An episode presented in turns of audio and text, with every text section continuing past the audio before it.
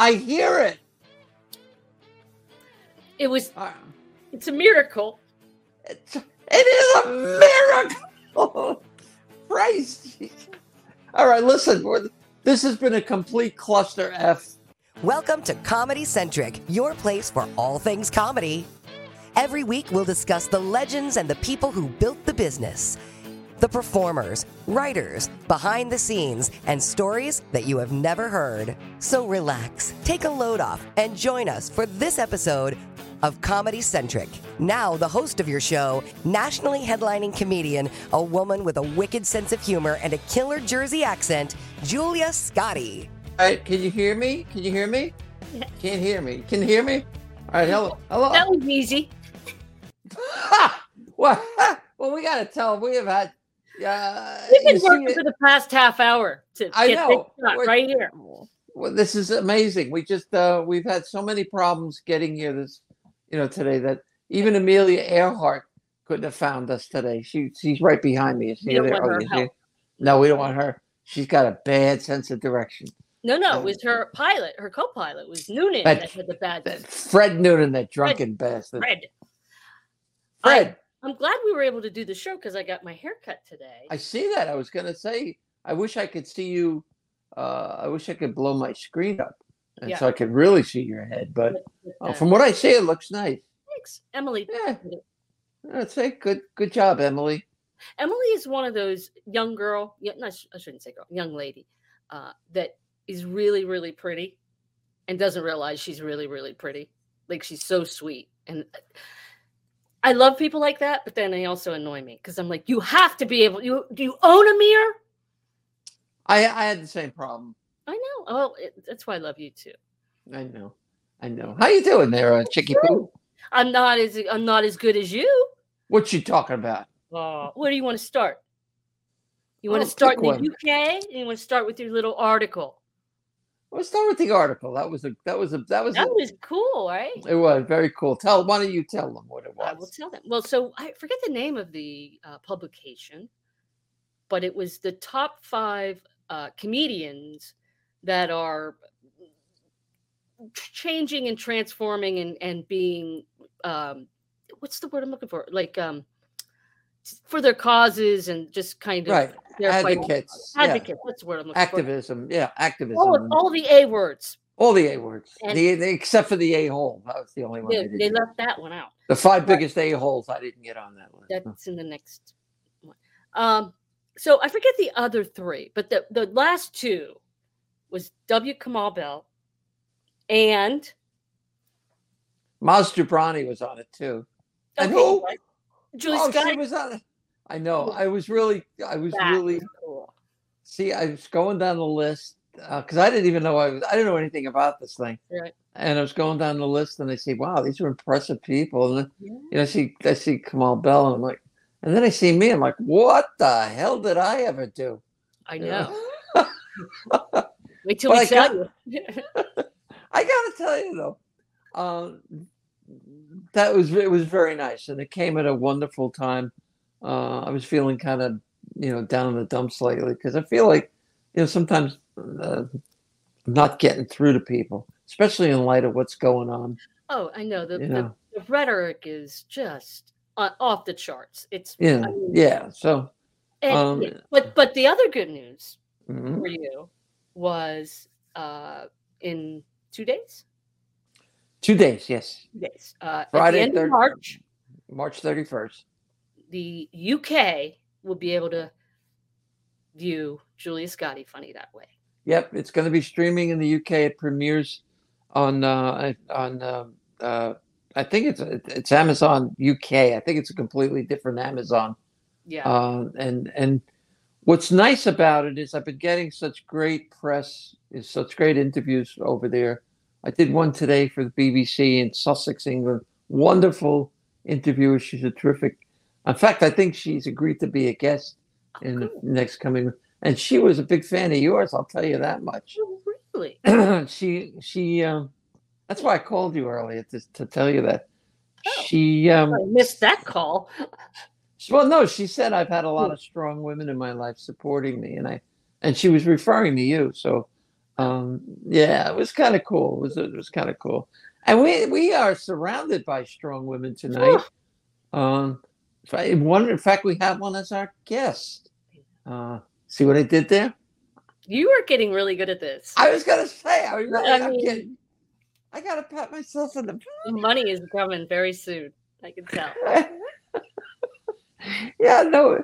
Um, I've I've Rhonda Hansome is our guest tonight. and She's she's quite a quite a woman. I remember. Well, I'll, don't want to tell you right now about Rhonda, but she's a comedian, a writer, a producer, a director, a moron. She's uh, she's found a cure for the common cold. I mean, she's just an amazing human being, and she's going to be our guest tonight. So.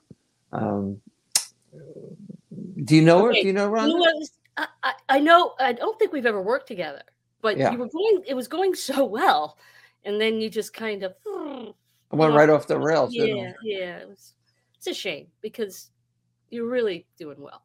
I've only got so much in me, you know. I'm, I'm, I'm draining. I'm draining.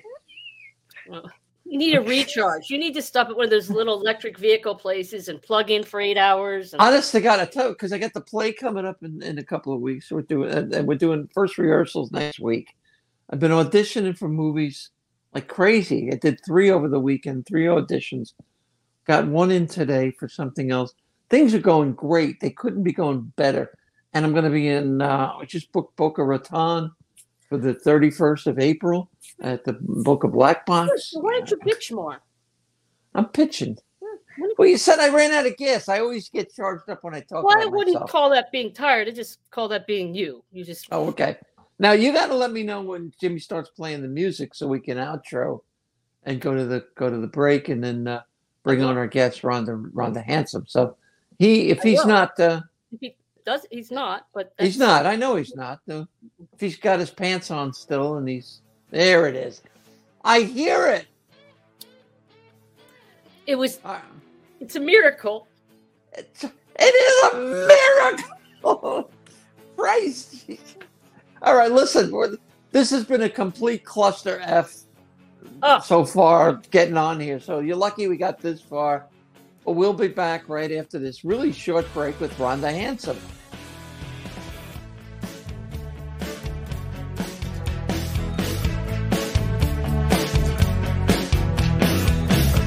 Hey, listen, my album, Julie Scotti Jersey Fresh, is available everywhere now. You can download it wherever you want, everywhere. It's really kind of funny. It's like 10 bucks. Come on, buy the damn thing, will you? And also, uh, check out on the Dry Bar, my comedy special, Dry Bar Comedy. Uh, it's called Julia Scotti Jersey Fresh. So you can, it's my understanding that if you sign up for Dry Bar, you can see like 100,000 comics on there. But you, of course, you watch mine. Uh, but you get a free month, I think. It's still going on like that. So, again, my album, Primal Cuts, and my special on Dry Bar, Jersey Fresh. It's so simple. Come on, do it. Do it for me. Do it for your mom. I love you. Bye.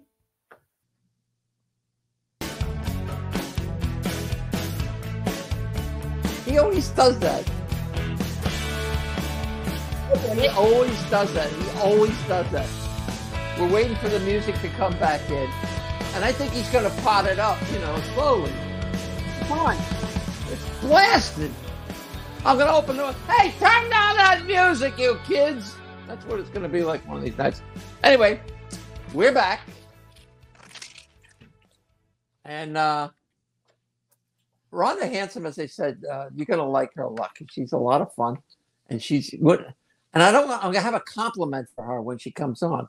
That's how I want to open the, the interview, okay? All right, so let me just get the compliment out and then we can talk. Okay? Okay, well, let's bring her on. I'm going to. Okay. So as I said, uh, I've known her forever. We've known her for God 40 years or whatever. She's a comic. She's very funny. She's got an incredible resume. Writer, director, producer, actor, unbelievable. Uh, one of my favorite people in the whole world. Ladies and gentlemen, Rhonda Hansome. Welcome. Thank you. Hi. How are Oh, you? Oh, I'm excited to be here with you. I miss you. It's been so long since I've seen you face to face. I- I'm I'm delighted, just delighted. Speaking of face to face, I only see half of yours. So just move over to your right a little bit. Welcome to Yeah. the show, Rhonda. Happy to have you. you. This has been the night of a thousand podcast horrors here. Well, Oh. we we've still got time to have more. Oh, all right. So I gotta, I gotta give you, I gotta give you my my complimentary intro. Okay. Back when I when I when I first met you, Rhonda, she had this. You know how some people cat would. I always pictured Rhonda coming out of a limousine with paparazzi oh, flash bulbs Oh, Yeah. sh- uh, shooting as she just she just looks into the camera and lights up the room. That's she was so glamorous oh back then. Not that she's not now, Yeah, really. You didn't have fir- to throw in the back then, Julia. but my first impression of her was like you know she she whisks into a room and and she's just she's a presence. You know, some people are presence. Yeah, that was Rhonda and Rhonda Hansome and. And, I um, almost wore sequins for you today. Oh. But I'm telling you, I swear to God, every time I saw you, you were you you were dressed to the nines. You were, you know, it, it just the makeup was perfect. Everything was friggin' per- I hated you, but you were wonderful. When did when did you guys meet? Was it back when you were doing stand up before Julia or when you came back? Before, no, I, I've known Rhonda. What Rhonda's from the '80s, right? We, Yeah, It- yeah. I think it was probably mid mid to late '80s. Uh, It was sometime in the previous century. yes, yes. Previous iteration of uh, But she she hits she hit the stage too. Uh, I'm talking about you like you're dead, but you know this, uh, this is all. let's let her talk. All right, all right. Let's let you talk. Okay. Um, so when did you start? Well, actually, uh, 1980 was the year that I started. Okay. and i it's so funny when you know when i say that you know people you know start doing math and then their head starts spinning and their eyes cross you know But that's the same. That's the same year I I started too. So we're yeah know, yeah. we're we're in that same. Uh, but you uh, did did you? Okay, so did you come out of another field? Uh, well i had been an actress and nobody was hiring me and i you know i thought oh my god let me let me do something where i don't have to be you know wait for someone and uh, i started doing improv and stand up and uh, that really took off for me the the uh, the, the stand up took off what was Did you your know home right club? You away that that was your new path. Well, it really wasn't a new path because I was doing so many things. I was also doing uh, puppetry, and uh, because I didn't know that. yeah, I was I was actually taught puppetry by the Muppets, and I performed with them on the premiere show of Saturday Night Live. I mean, I was. Uh, uh, I was actually doing anything that I could do to say I'm in show business. Okay. So you were a puppeteer on you were on the Saturday Night Live show with them. on the premiere show of Saturday Night Live. That's Which huge. who's yeah? yeah, Which puppet were you? Vazh. The hell is Vazh? I don't remember Vazh. So, which ones do you remember? Yeah, right. Better question. Well, I remember Rolf. Rolf the dog. the- that that was not on Saturday Night Live. Saturday Night Live was an entire universe the Muppets created.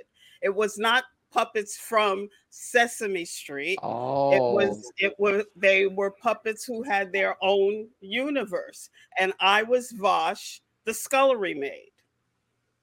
How, how many I got. shows did you do? I was on the premiere show of just Saturday Night. Live. Okay, yeah, okay. No, I didn't know if like that was.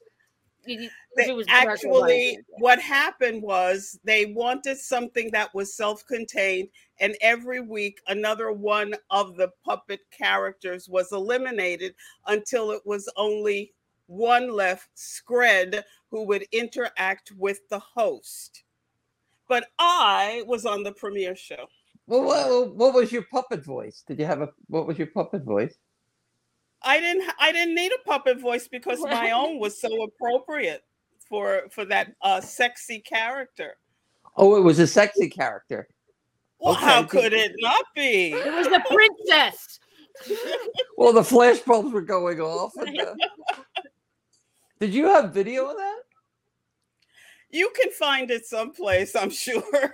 No, that's not that's not going to work. I want you to send me video. you were also in Pretty Woman, right? Yes, I am, and I'm in the beginning of Pretty Woman. A lot of people were getting popcorn when I had my lines, and they make believe they don't they they didn't see me or they missed me. If you look at the credits, Bermuda is my character's name and and I am there in the credits and I am in the very early stages of the film and I actually shot on the first night of of uh, filming uh, in Los Angeles and at the time it wasn't called Pretty Woman it was called 3000 for the amount of money that he was paying her right right yeah. What was uh what did you get to hang with them? What do you mean like uh, Richard uh, Gere and all? Did you get to hang with him? Richard Gere wasn't there the first night. Oh, I don't know. I wasn't night, there either. I wouldn't know that. the first night was setting up, setting her up the situation of her as a prostitute. Okay. As a woman of the night, as a street walker, uh, the ambiance uh, of that whole um, situationship. Wow. So you got to work with her then, Julia Roberts? No, I, I no. Go look at the fucking movie and start it from the beginning, and you will see me. And even if you don't see me, you'll see my name in the credits. Bermuda is the name of my I'm character. I'm just saying pissed her like, off in record time. No, I just like, usually it takes me a lot longer oh, to piss off the guests. You guys are like this. No. no, see, I know that experience too because it's happened with me in Bros. Because I you see me for like I don't know ten seconds in Bros, and I'm you know the I had more lines. They cut everything, so I, I I'm with you there. So Go ahead, Kat. The earlier acting. I'm gonna try to bring us back here. uh, so it, and then it, so and then what? Like what after that? In more acting, or did you go on the road doing stand up? Well, it, it, the uh, the stand up uh, really started taking off. I, I will skip over the the year or two that I was a secretary of the Puppetry Guild of Greater New York and uh wait a minute, you can't, wait, you can't, you can't. Just skip was this the first that. night, or did you? You can't skip over the fact that you were the secretary of the puppetry guild. That's like we represent the lollipop guild. This is almost like the same thing. Represent the puppetry guild. The puppetry guild. I know. I don't mean to. I'm not expecting this. No, no, Ron. I've done a lot. I've right. been around the block several times, and boy, are my feet tired. Tell me about the puppetry guild. What is that? Is it I um well, it was the Association of Puppeteers, and um, I, I, after working with the Muppets, I went on to do work with uh, Pickwick Puppetry and um, working with life-size um, puppets and I became part of the puppetry community, and uh, I liked I liked it so much that I took the office of, of secretary for a while. Did you ever? Uh, now I know there's a different marionettes. Did you ever uh, do do those too? Were you a uh, you know marionettes? I did not like marionettes. I they, I loved I loved they, hand puppets, and actually when the Muppets started training me, we were being trained for huge pieces that you would be inside of. Your entire body would like be Sesame inside Street, of it. Like, like a big and, bird. And when I came into the workshop, the workshop was like a reality show, another one of those things where uh, they were looking for actors to be puppeteers on a huge stage. Uh, we were we they were talking about Madison Square Garden, and every week you know we do exercises and you'd come in and someone else would be gone and this one week i came in and instead of our training being to express ourselves inside a costume we were starting to work from the elbow to the tip of our our fingers with smaller puppets did you? Was Jim Henson there? Were, were you Jim working Henson with? and Frank Oz taught Wow. me puppetry. I was taught puppetry by the founders of the Muppets, Jim Henson and Frank Oz, and uh, and. At, when they switched up our training, you know, they said, you know, we're going to be working for television, which involved looking at a monitor and working the puppet with your hand and all of the expression was in your voice and from your elbow to the tip of your your fingers Do, have you done anything with it recently? Are you still involved? Recently no i i taught puppetry for a long time you know uh I, which was really fun and i did my own puppetry show but uh, I liked stand up better. I, I really liked stand up better. But but all of it is just I'm I'm an artist. All of it was just anything I could do. Like I said, to say I'm in show business. It would seem like a natural extension from the puppetry that you you go into ventriloquism and stand up. If did that ever occur to you What? to be a ventriloquist and, and do stand up as a? I would play with ventriloquism, but that was not that was not me. There were really good people who were ventriloquists, and that's not what I wanted. I I really wanted to be seen for me.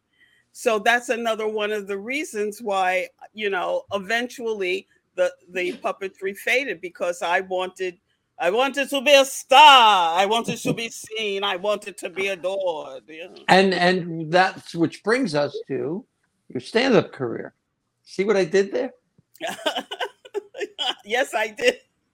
All right, so you met. Can we say the agent's name? I, I the manager's name. Very well known guy that you were with, Wh- Which one? Ir- Irvin. Is- well, that was he was an agent. Irvin Arthur was my Right. agent. Uh, Dave Jonas was my manager. The manager was Dave Jonas. The guy said, "I I want to be with someone whose most uh, well-known client just committed suicide. So let me go with Who was he? Freddie Jonas." Prinze. He was Freddie Prinze. Absolutely, Yeah. absolutely. well, all right. So let's talk about how that happened. How did you come about to after how many years in stand up? I well, not that long actually, and uh, I really wish that I had someone now. Uh, I worked with Dave Jonas on in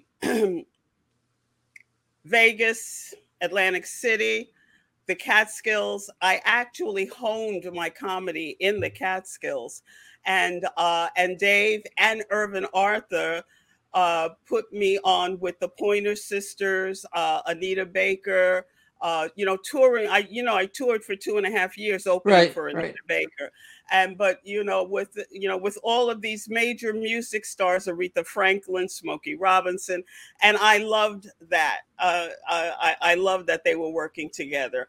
Uh, to uh, to put me in very high profile places like Constitution Hall, Radio City, you know, all of these fabulous places with some of the most outstanding uh, music acts.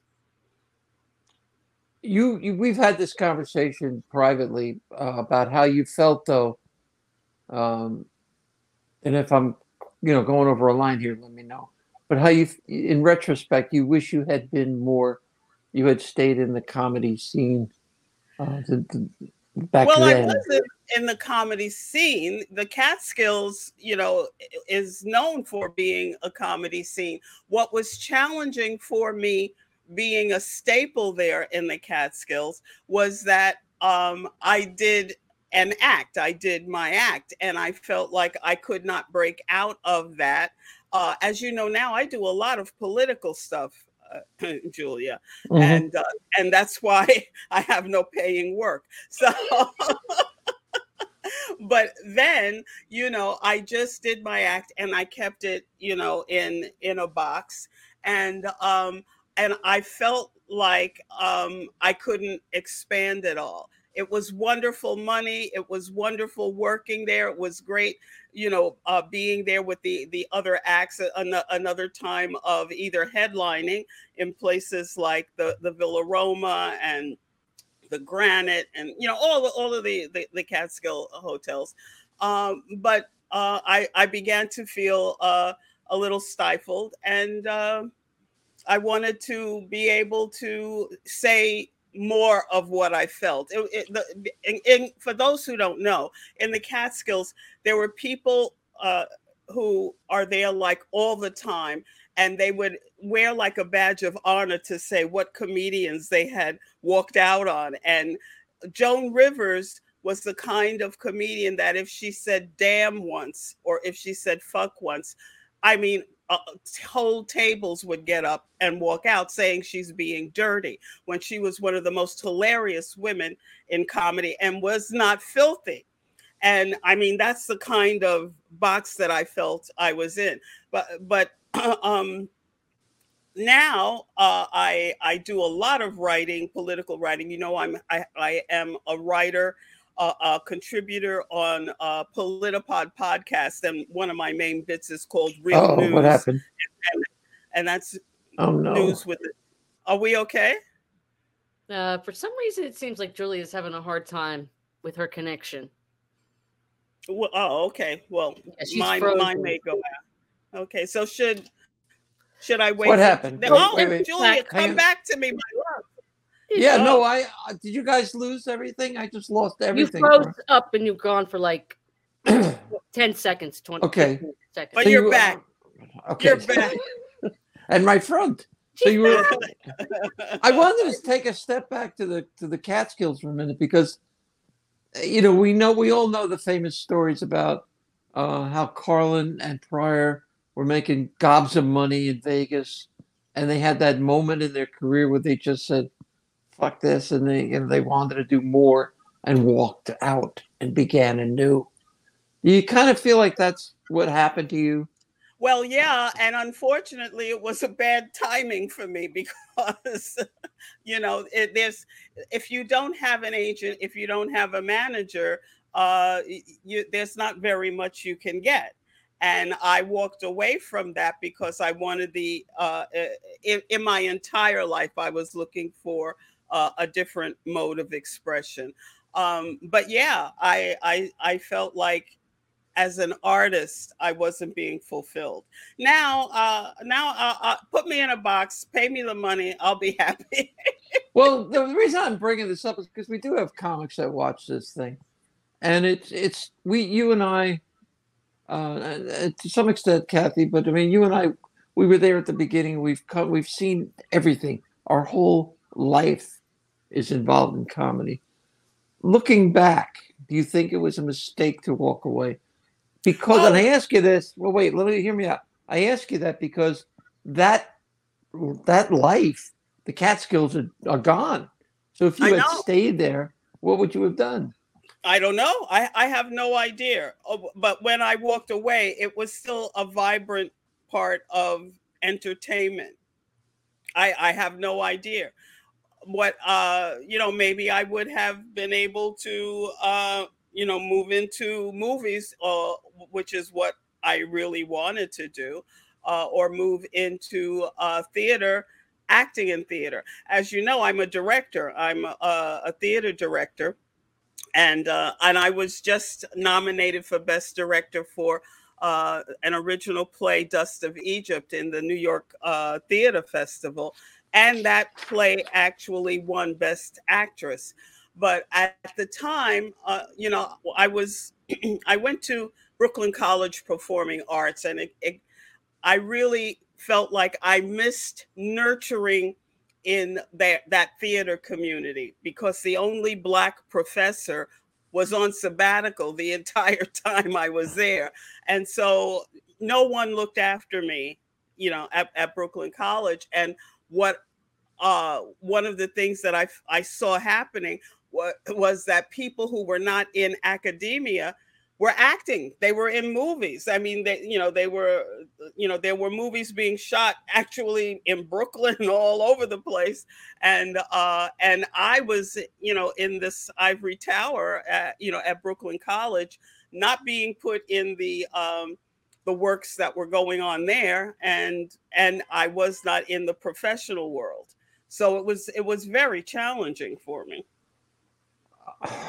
It had, I mean, you had to have such for te- intestinal fortitude to just continue to keep going because I can only imagine. I mean, that was what 20, 30 years ago.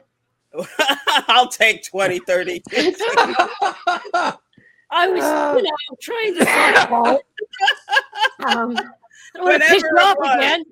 whatever it was, it was very challenging. It was, it was, it was very it's challenging. Nothing like what it is today, where everybody is, you know, talking about how to, you know, it's like it's embraced in, at the schools and and really, you know, trying to get all types of uh, uh people and opinions and everything, and and just being on the front end of having that voice and and being able to to have a say i can see why you would want to really continue to to to, to be a star you know? Well th- that's what i wanted to do. I, I i felt that there was something in me that i had to express and uh, like i said i'm an artist and however i could do it you know i i do it. Somebody says do my podcast i go i'm in show business. But yeah, so you've, but you've gone you've gone you've made this growth from catskill comic to political oh, comic satirist and playwright. That could that was not a an instant switch. It had to be gradual. No, did you? It, it was, was a gradual thing that came from inside. You know, I actually um, uh, last uh, well in the in the winter, I was the host and artist coordinator for the off Broadway run of Indictment Excitement. That was uh, six nights a week of political comedy in an off Broadway theater on 42nd Street. And wow, it was just it was just incredible. It was all political uh, comics and uh, uh, and I loved it because I worked every single night. Uh, and the producer, you know, wanted um, inf- material around the possible indictment of uh, of Trump and uh, and it was it was just great. But all of this is something that evolved, you know, in my consciousness, in my uh, in my change of understanding about myself, who I am, and my my my political uh, growth. I actually had, you know, political growth, which then started to be reflected in my in my, in my comedy. Did did you find that that that happened prior to like you became political prior to uh the 2016 election or did you feel like that oh yeah uh, it was oh all of that was just you know happening with my life yeah before yeah. before the the election and um i actually uh some of your viewers may want to go on uh facebook and check on Politoonitics Politoonitics um uh, uh, are the cartoons that I write with an illustrator, Scott Williams. Uh, Politoonitics. Uh, we we have to we have to get something up for for this year. Scott is involved with a lot. Uh, but that's the way I am. Like if it's writing cartoons, you know, I'm I'm there. Uh, if it's directing, you know, in theater. Uh, in fact, I just got a uh, an inquiry about uh, directing a piece in another festival that uh, I have to check out. Uh, if if it's doing uh, a, a ten minute set at Poco, I mean, uh, I hadn't felt well for a while, and when I was just starting to come back from you know, not feeling well, and I had a set two weeks ago or a week ago at a place called Poco had never been there before. The Booker, I I didn't even I don't remember how I knew the Booker, and I had such a great time. I mean, it was this this little room that was sold out underneath a a um a, a restaurant, and is it? Are you talking Pocos in Doylestown? No, no, no. Oh, oh, no, no, no, Oh, it's- in New York. Okay. right here in New York. Oh, okay. and and it was like heaven i felt like you know after not being on stage for a while to you know walk into a place where i could do political stuff and the audience actually knew what i was talking about you know and and laughed and, and i had i had some stuff that i could actually post online it was oh it was heaven absolutely I, heaven. I have a. I want to stay in that vein for a minute. There was a time in the '60s and maybe the '70s where political comics could not only survive but thrive. And you know, we, we you know we look at Mort Sahl and Lenny and all those people, but uh, why do you think you can't do that today? Why? i can do it i don't think it's commercial i can That's do well, it that's what I mean. Well, you look at the Cl- Clintons of the world, like, or uh, she was very political back in the day, but it, who's really doing that type of political? But that's my point, though. The, right now. the audiences, what you can't survive financially as, as Well, a political but the thing is the the society is so full of tension that if you make a joke that offends one person that can really lead to uh, untold repercussions. Uh, it's not like when richard pryor you know could say uh, you know some of the, things that he did or even eddie murphy. And actually, one of the reasons why I love Katt Williams as a comedian, not just because he's so physical, but because he inserts political commentary in his in his material and you don't even realize it. You know you think you know he's just being off the wall or you know maybe he's you know cursing or or just acting crazy and then and then you hear you know the political message that's underneath what you know what he's saying uh, it's unfortunate that uh, the, the society is a lot more tense i mean books are being banned how, how do you think people are going to be able to do But I want to, but I want to drill down a little bit more on the reason that you don't see. Do you think it's that I have this theory about comedian training? Is it what it was when you and I came up? We had the advantage of working in clubs where we could study under much more advanced comics than we were. We could Well, learn. this is what I was craft. telling people that I was first passed at. Uh, I became a regular at Catch a Rising Star, so that meant while I was just hanging out or waiting to go on at 12 30 1 o'clock or 2 o'clock i could see robin williams david brenner richard belzer um, you know i mean people who were uh, moving into the height of, of their careers and, and and as you say you could watch more advanced people and learn and and absorb from them uh, i don't know if that's possible now for the the co- comics coming up because i think so much of their development is in uh, open mics That's my point. Where you, they- where where do you go to school? Where can you go to school? Like we went to school. You know, th- th- there's no there's no substitute for that kind of training. I don't think. Uh, There's nothing that exists. You can go to all the classes you want, but it doesn't.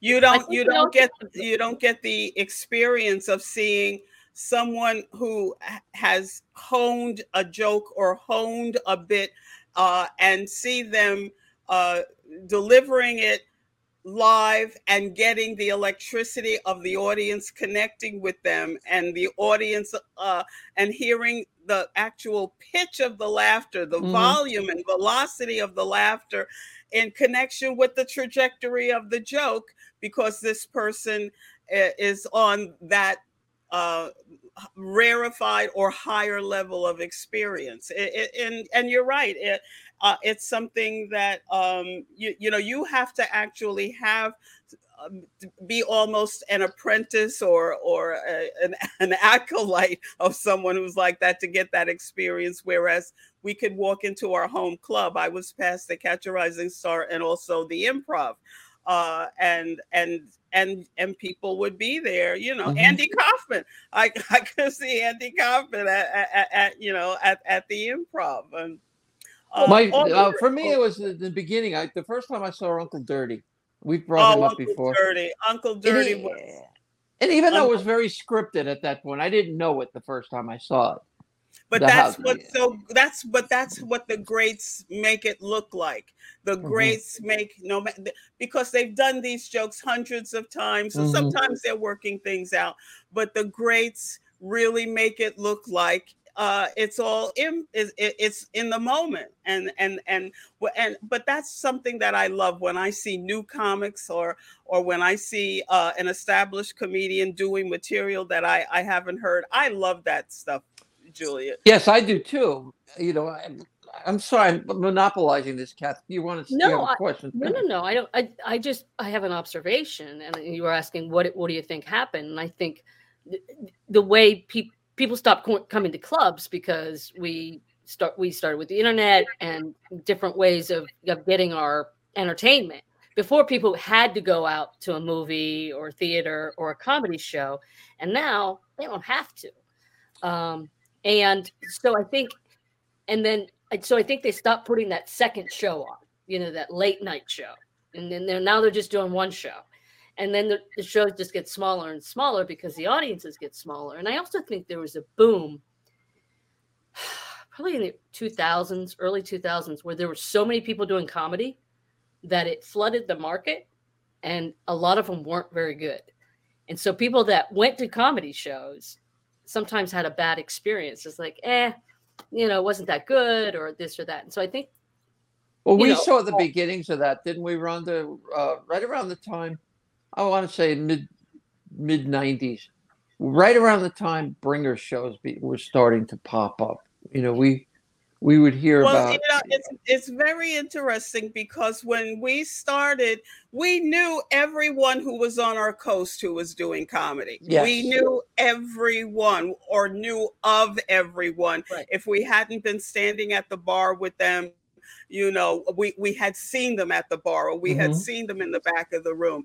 And uh and then uh sometimes if you would, you know, be bi-coastal or go to to the other coast, you know someone who you had were familiar with from television or someone had spoken about you you saw them. Now it's it's not that way. It, it, really you know isn't that way anymore. You you had um a small number of people who were doing it and then like you said it started to explode so that everybody you knew knew someone who was doing comedy. I mean, a civilian, every civilian you knew knew somebody who who had started doing comedy, and it really, uh, it, like you said, it, the it it got oversaturated.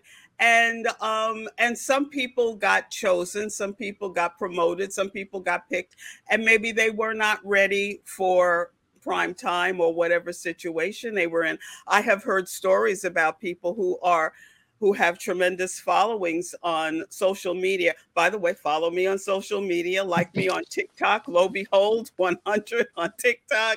I'm on Twitter, I'm on Instagram.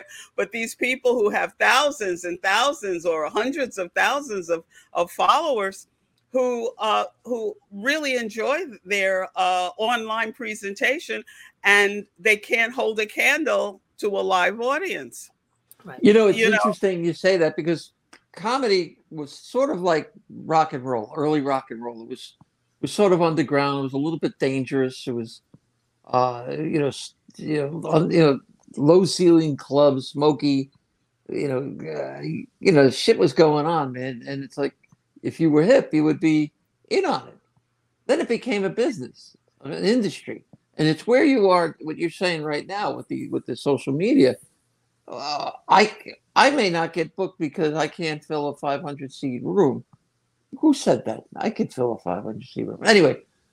But you know, uh, some schlemiel who's got a million two followers just has to put up. I'm going to be at you know the you know the And, and what they were doing for a while, these reality TV people were trying to go into stand up comedy too.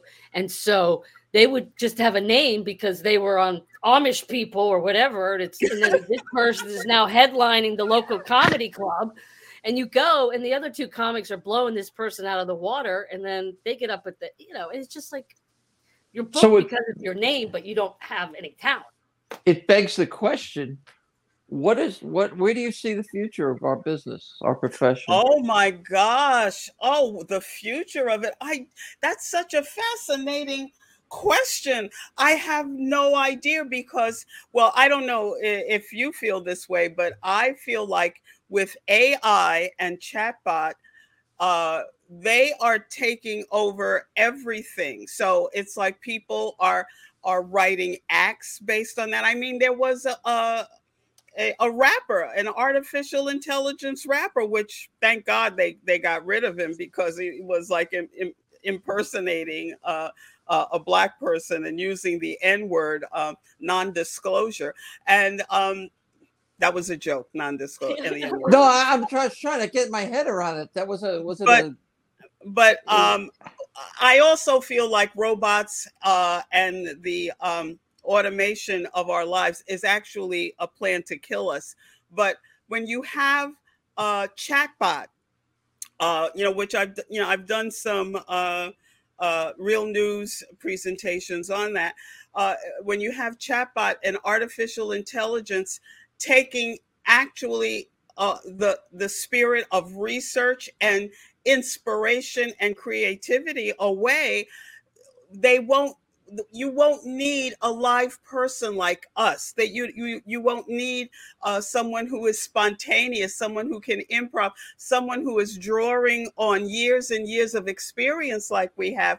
The thing about chatbot and and the artificial intelligence is that it frequently makes up things and then it becomes self-referential so that uh, if they're if they're doing a footnote they're doing a footnote of something that a chatbot made up and and so our wow. whole society is going to be of about people who are uh, reading uh, and being entertained by being instructed by um, artificial intelligence and and it has and it will have less and less to do with our humanity.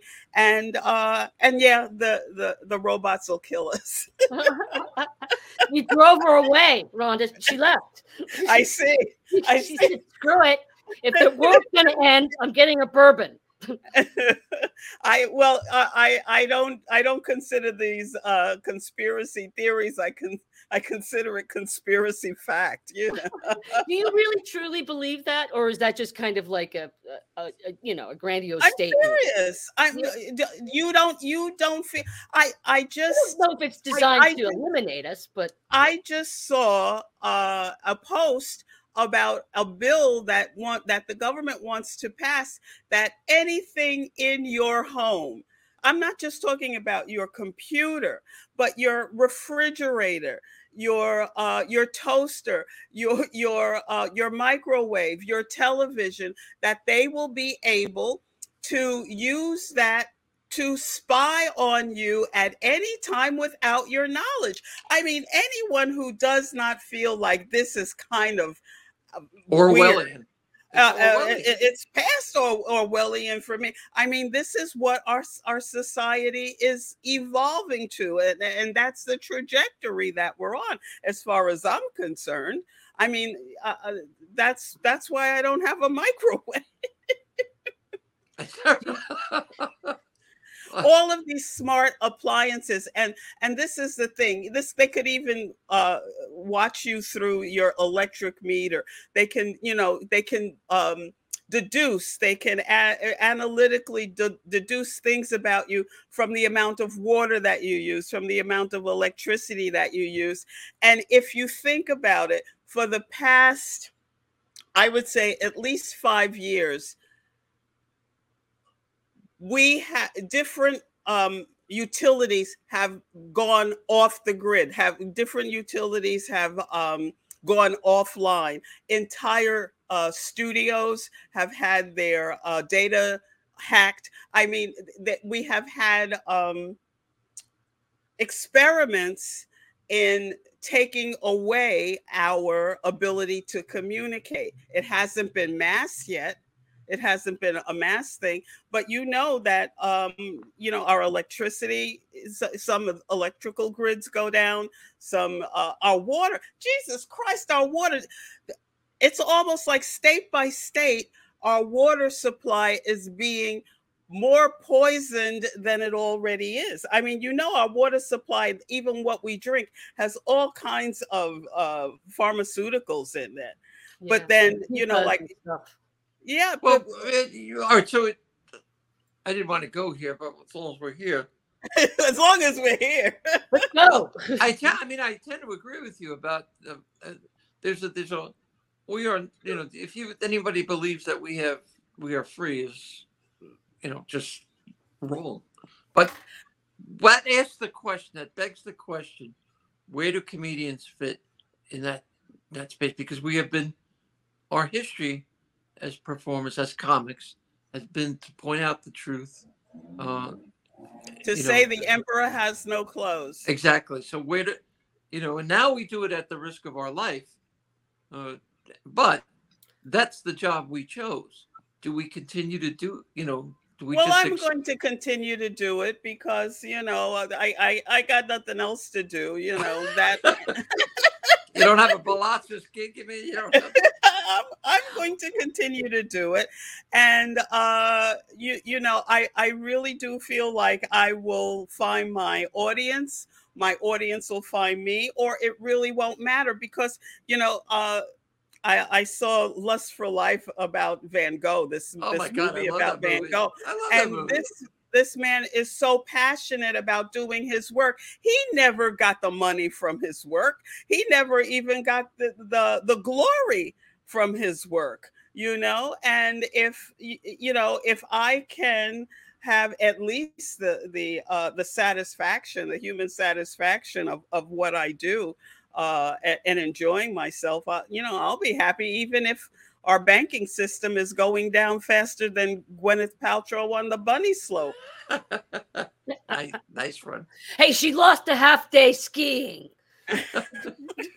well, do you have anything you want to plug? Because this will this is going to pop up in about two weeks on on. I want I want people to listen to me on Monday nights. I join John Fugelsang every Monday night on Sirius XM, channel one two seven on uh, Sirius XM uh, progress. Uh, it's hashtag Hansome Monday, and uh, and I really do uh, want people to uh, sign up to get my my newsletter. You can go to rhondahansome.com uh, and um, and sign up to stay in touch with me because you know they, they want to cut take down tiktok and uh, you know social media may really be in trouble at some point and i want people to at least have a way to stay in touch with me. Uh, so go to rhondahansome.com or go to rhonda hansome comedy on facebook and you know like me follow me on twitter at and- rhonda hansome like a handsome, handsome man without handsome the D. is spelled H A N S O M E, not H A N D S O M E. It's like a handsome man without the D, H A N S O M E. Rhonda, like help me, Rhonda. Help, help me, Rhonda. okay. How many um, times have you heard that in your life? Oh, not that much because I am around people who have never heard that song before. Oh. I am around people who are so young that when I say, Help me, Rhonda, help, help me, Rhonda, they just go, Well, this old lady is a little detached. you know? well, I, did you, uh, I want to thank you. Did you have fun? Oh my gosh, I I really I feel like I went off on some kind of conspiratorial rant in between the glitches in the podcast, and it was it was like a, a, a whirlwind. I, how could I not have fun with you two? And you know I miss you so much, Julia. And as soon as I said I missed you, did you go away again, girl? She's gone right now. Tell her she looks like a princess. Oh, you look like a princess, darling. You look like a uh, princess. Uh, she she had to end up doing the show on her phone, and so she wasn't able to get the, the full hookup. But no, I understand. Yeah. Well, this is what I mean. We are now so dependent upon the technology that we are at its mercy. You right. know, this is the way we communicate with each other. And when it works, it's fantastic. And and when it doesn't, it it just likes to point at us and laugh. Stupid people that trust us. yes, Julia, the answer to your question is yes, I have fun. I always have fun with you. And, you know, we got to go walk the boardwalk and have some more fun uh, sooner or later. Rhonda, can you hear? I don't think she can hear you. I, it looks like Julia can't hear. She can't hear. So here's what we're going to do, Rhonda. I'm going to thank you on behalf of both of us, and thank you I so much for being that. here. And you come back anytime you want. You have an open invitation. We would love. Oh, thank you, thank okay. you so much. I I really appreciate that, and uh, and and I did have fun, and um, I loved it. I loved it. Good. Now, let, let, me know. Can you let me know when I should tell people to look for this? Yep, we'll let you know. Jimmy, somebody will shoot you an email or, or whatever. But uh, wonderful. be well and good luck. Have fun on Mondays with the Sirius XM show, and we will see you soon. All right. Julia what, says, "I have no void. I have no void." Bye, Rhonda. Be well. Bye-bye. Take care. Bye-bye. Take care. See you later. All right. That was the show. Julia's looking pretty. Doesn't you look pretty? Look at her. Eh, I'm so pretty. All right. Hey, thanks for joining us, everybody. We're to wrap this shit show up. Uh, we'll see you next weekend. Be good to each other. Be nice. Bye.